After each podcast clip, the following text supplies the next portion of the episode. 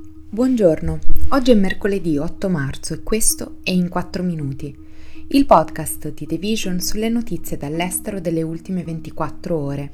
Questo episodio è presentato da Telepass, tech company all'avanguardia nella rivoluzione della mobilità in ambito urbano ed extraurbano, in un'ottica sempre più innovativa e sostenibile grazie a un'unica app che tiene insieme un esclusivo metodo di pagamento e una pluralità di servizi legati alla smart mobility, come le strisce blu, il carburante o la ricarica dell'auto elettrica, l'uso di monopattini, bici e scooter in sharing, l'acquisto di biglietti per treni e pullman, il noleggio di auto, il pagamento del bollo o a favore della pubblica amministrazione, Telepass trasforma ogni spostamento in un'esperienza senza confini parleremo dello sfidante di Erdogan alle elezioni presidenziali turche, di un attacco all'aeroporto siriano di Aleppo e della possibile decisione di un giudice in Texas sull'aborto farmacologico.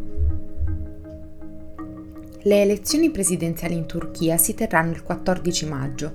I partiti di opposizione hanno deciso di presentare un unico candidato in un'elezione cruciale per affrontare il presidente Recep Tayyip Erdogan.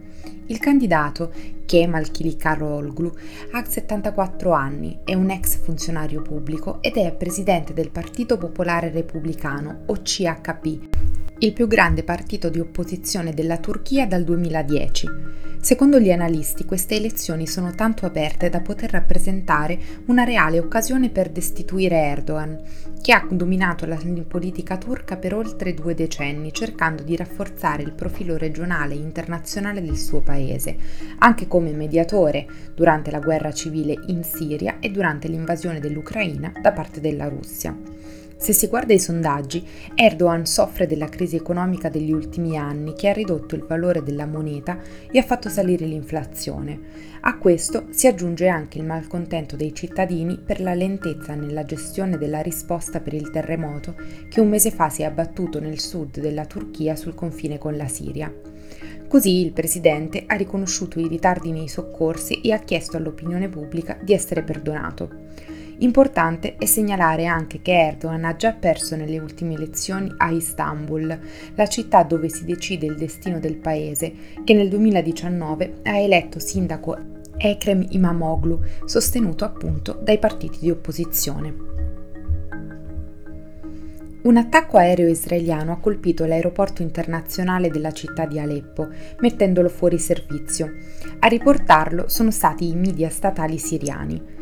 Secondo le informazioni disponibili e comunque parziali, tutti i voli sono stati dirottati su altri due aeroporti del paese devastato dalla guerra e anche dal terremoto di un mese fa. L'agenzia di stampa statale Sana, citando fonti militari, ha dichiarato che gli aerei da guerra israeliani hanno colpito l'aeroporto mentre sorvolavano il Mar Mediterraneo.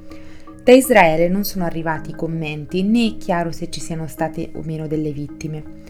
Il Ministero degli Esteri siriano ha definito l'attacco israeliano un doppio crimine per aver preso di mira un aeroporto civile, ma anche un canale nevralgico per il flusso di aiuti alle aree colpite dal terremoto. Le tensioni tra la Siria e Israele non sono certo nuove.